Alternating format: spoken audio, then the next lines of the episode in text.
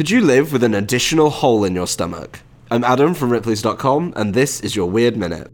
In 1882, a then 20 year old Alexis St. Martin was accidentally shot in the stomach by a musket. Thankfully, he was suffering his injuries just outside the Fort Mackinac trading post, where Army Doctor William Beaumont was able to render immediate care. According to reports, the bullet had torn through his chest, broken ribs, and opened a hole where part of his lung was sticking out.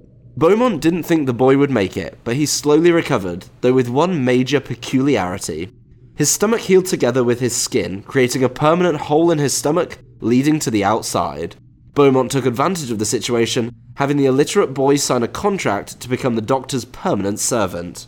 With a living test subject to his disposal, Beaumont made use of this window into digestion. He recorded what went into the boy's stomach and would remove matter at various stages of digestion, sometimes even fishing strings from his mouth to his stomach hole. Learning that the stomach used acid to process foods revolutionized medicine, which, at the time, thought the stomach ground food apart. For more strange stories, visit ripley's.com, rate the Weird Minute if you haven't already, and tune in tomorrow for another Minute of Odd.